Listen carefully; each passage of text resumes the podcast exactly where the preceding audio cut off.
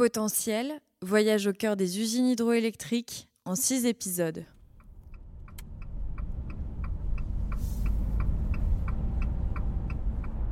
Pour la dernière étape de ce voyage au cœur des usines hydroélectriques, je quitte le Massif central, direction la Bretagne. Entre Dinard et Saint-Malo, sur l'estuaire de la Rance, se trouve un pont automobile ponctué d'une écluse. Sous cet ouvrage apparemment banal se dissimule une usine de 390 mètres de long et ses 24 groupes de production qui puisent l'énergie des plus grandes marées d'Europe. L'usine marémotrice de la Rance, c'est son nom, est depuis 1966 une pionnière de l'énergie hydroélectrique.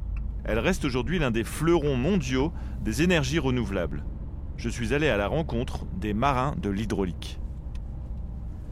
C'est Aurel qui m'accueille au moment où la journée commence pour le personnel de la Rance.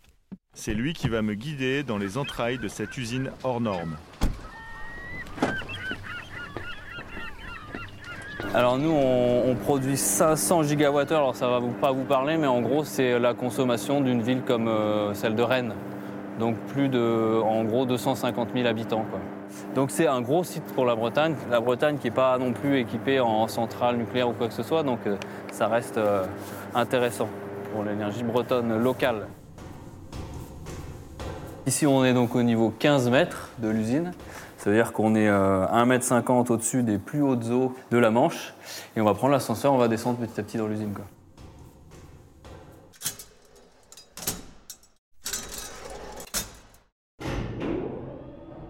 Bonjour, je m'appelle Aurélien Herbillon, je suis responsable de la maintenance courante à l'usine marémotrice de la Rance. Et donc je m'occupe euh, d'une équipe de 15 techniciens qui entretiennent les machines euh, au quotidien. On va descendre à 0 mètre, qui est l'étage euh, salle des machines, donc 0 mètre. C'est le niveau de la plus basse mer sur un coefficient de 120, donc c'est, on est quasiment tout le temps sous l'eau.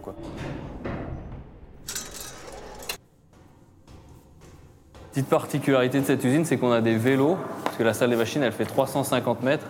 Et quand il faut faire ça tous les jours, des allers-retours, on a oublié une clé, quelque chose, c'est pratique d'avoir un petit vélo. la salle des machines, c'est 350 mètres, mais le barrage en lui-même, il, fait, euh, plus de 700 mètres. Donc on arrive euh, à l'entrée de cette salle des machines qui est impressionnante, parce qu'on est sous la route. Et les gens qui passent euh, sur cette route n'imaginent pas en fait qu'on a tout ça sous nos yeux.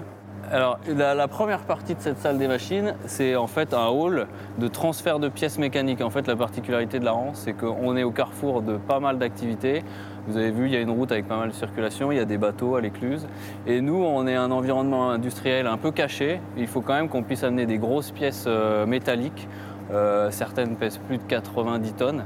Toutes les pièces euh, métalliques, on les descend dans un puits on les fait circuler au moyen d'un petit euh, chariot avec un, tracteur pour les acheminer ici. Et après, avec ce pont roulant, on les soulève et on les amène dans la, salle des machines. Et euh, on utilise pour ça un petit euh, pousseur d'aéroport, en fait, comme ceux qui déplacent les avions sur, le tarmac des aéroports. Donc on va s'avancer un peu. On arrive sur la première turbine. Ici, on a 24 turbines de 10 MW. Donc euh, pourquoi 24 Parce qu'à l'époque, on ne savait pas faire beaucoup plus gros que des turbines de 10 MW. Donc pour faire de la puissance, il fallait les multiplier. J'ai maintenant rendez-vous en surface avec Stéphane qui fait partie des rares éclusiers d'EDF. Ouais, donc je m'appelle euh, Stéphane Simon Varins, je suis éclusier au barrage de la Rente euh, depuis 2000. Et, j'ai commencé dans l'usine de la Rance en tant que mécanicien pendant 10 ans. Il n'y a, pas de diplôme d'éclusier. Hein. C'est nous, les éclusiers, qui formons les, collègues. le travail d'éclusier, il est multiple. Hein. On a beaucoup de casquettes. La principale chose qu'on a à faire, c'est donc le passage des bateaux entre la Rance et, la mer, et la mer et la Rance. Hein. Donc, c'est euh, rendre la circulation des bateaux, parce qu'après la construction du barrage, donc on a, on bouché l'estuaire. EDF a, pris l'engagement de faire passer les bateaux après. Donc, nous, on est là pour ça. Ça fluctue par rapport aux saisons. annuelles, on est quasiment à 20 000 bateaux par an. Euh, une journée d'été, s'il y a beaucoup de monde, on va facilement à 250 bateaux euh, dans la journée. Après, euh, l'hiver, on passera 2, 3 bateaux, c'est tout, par jour. Alors en fait, les plaisanciers doivent se présenter à nous à 20 minutes avant leur ronde côté, côté Rance. Ils nous appellent à la VHF ou au téléphone. Et s'ils ne nous appellent pas, nous, on est en vigilance constante. Parce qu'on a aussi la zone interdite à surveiller. Alors la zone interdite, en fait, c'est les courants générés par l'usine peuvent être dangereux à la navigation. Donc en fait, il y a un filin qui est installé côté mer et un filin côté bassin qui matérialise en fait une zone qui est interdite. Le filin, lui, il est là uniquement si un bateau en fait tombe en panne. Il est là pour retenir le bateau. Barrage de la Rance, barrage de la Rance, du voilier, Ougi, Ougi, vous me recevez Oui, le barrage, écoute.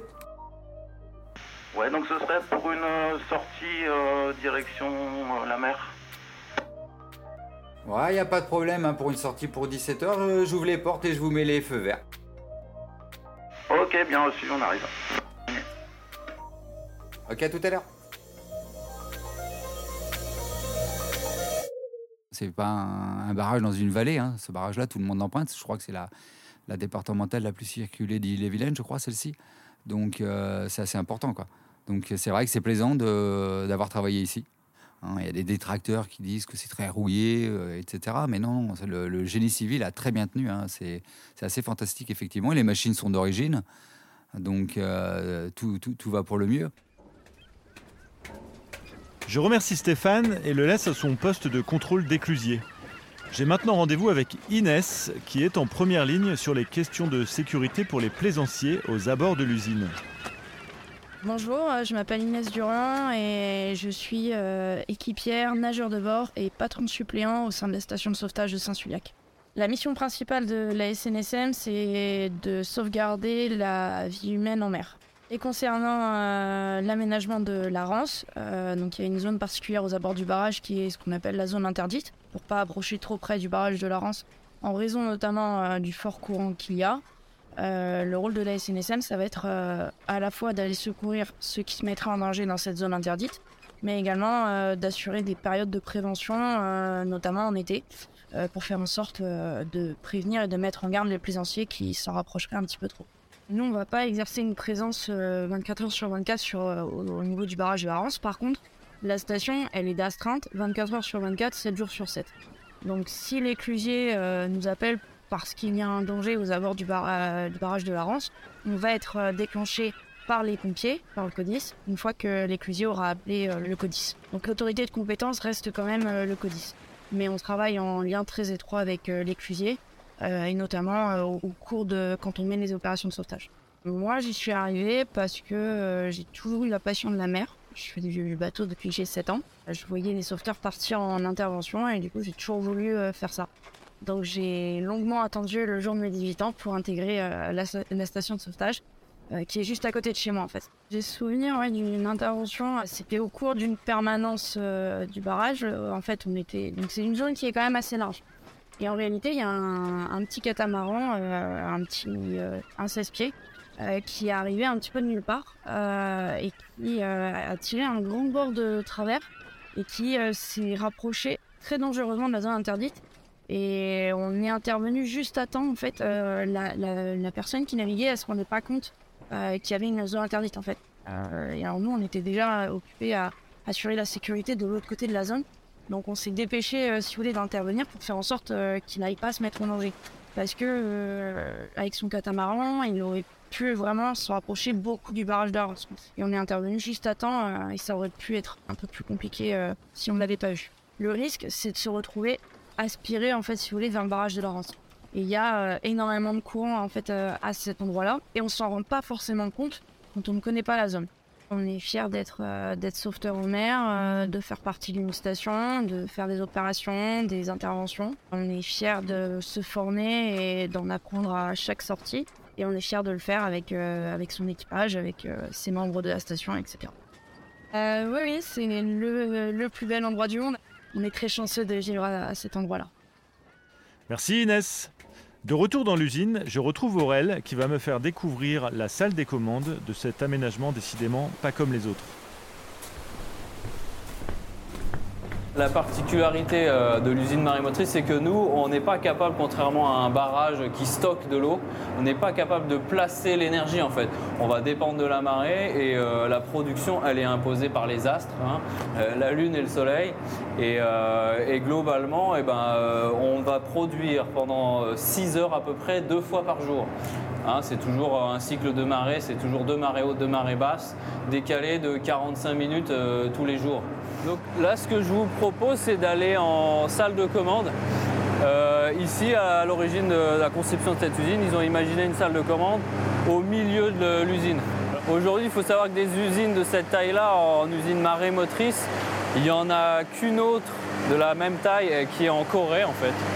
Et euh, Corée du Sud, ouais, elle n'est pas aussi grosse, mais en puissance, c'est l'équivalent. Ouais.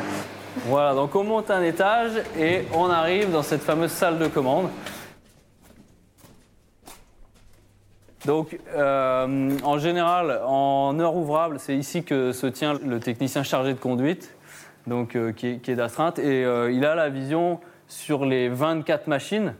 Nous, il nous faut une différence de chute pour produire l'électricité. Donc, on attend que la mer descende, et quand on a 4-5 mètres de différence de hauteur, on lance les turbines, on produit notre électricité pendant 5-6 heures, et après, vous voyez, la mer remonte. Et là, du coup, on arrête la production. Donc la phase grise, c'est une usine à l'arrêt. Et on va remplir la rance. Donc on utilise, c'est la courbe violette, les six vannes. Euh, donc on ouvre les six vannes et on utilise aussi les groupes. C'est pour ça qu'on les entend tourner.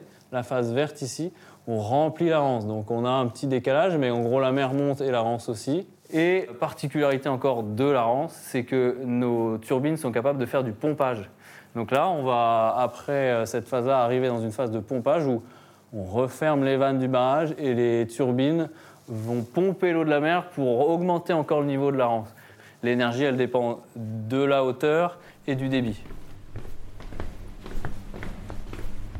Donc on reprend l'ascenseur et cette fois-ci, on va se diriger vers le- les six grandes vannes du barrage.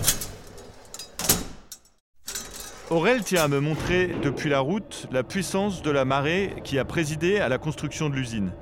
On comprend ici le caractère unique de ce site naturel, avec une amplitude exceptionnelle entre les marées hautes et les marées basses, et la présence d'un immense bassin pour stocker les eaux.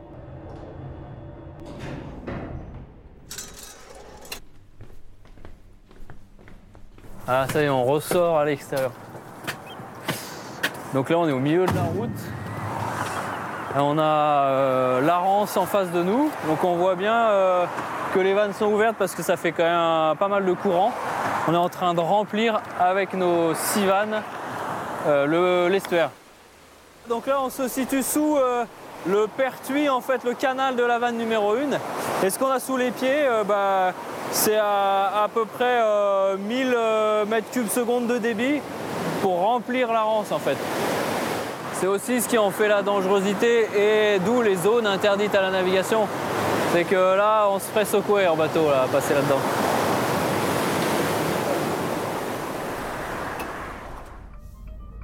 Ma visite se poursuit à Dinard, à l'atelier de maintenance d'EDF, où je vais rencontrer Maxime.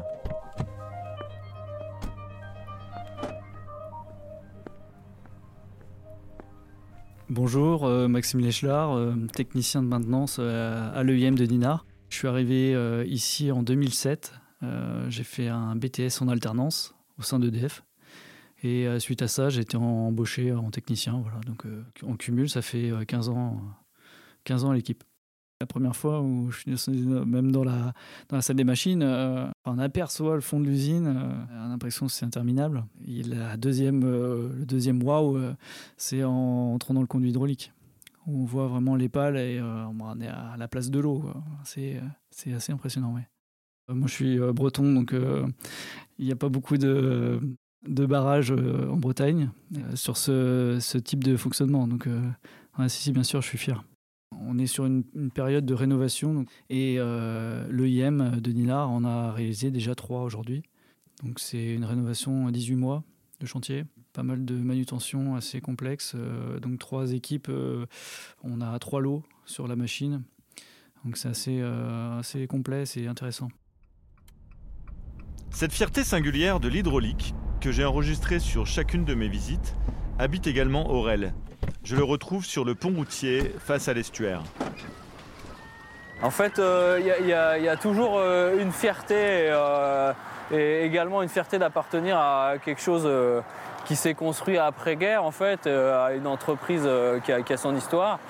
Et, surtout, moi personnellement, quand je vois en fait euh, les techniques qu'il a fallu mettre en œuvre pour construire un tel aménagement, Euh, ça nous rend quand même responsable de, le garder en bon état et euh, c'est une conviction aussi. euh, J'aime cette énergie. Après, bon, peut-être que demain je changerai, mais, aujourd'hui ça me, ça me comble. Et, c'est un ouvrage qui appartient aux Français en fait, hein, donc on l'entretient pour la nation. Merci à Aurel, Stéphane, Maxime et Inès. Et merci à tous les hydrauliciens, électriciens et techniciens qui m'ont accompagné sur cette fascinante route des barrages et qui entretiennent avec passion un patrimoine industriel exceptionnel. Il faudrait encore de très longues heures pour dresser un panorama exhaustif de l'hydroélectricité. On dénombre plus de 2500 installations en France, mais je crois avoir pu vous faire saisir toute l'importance de cette filière d'excellence deuxième source d'électricité en France, la première des énergies renouvelables.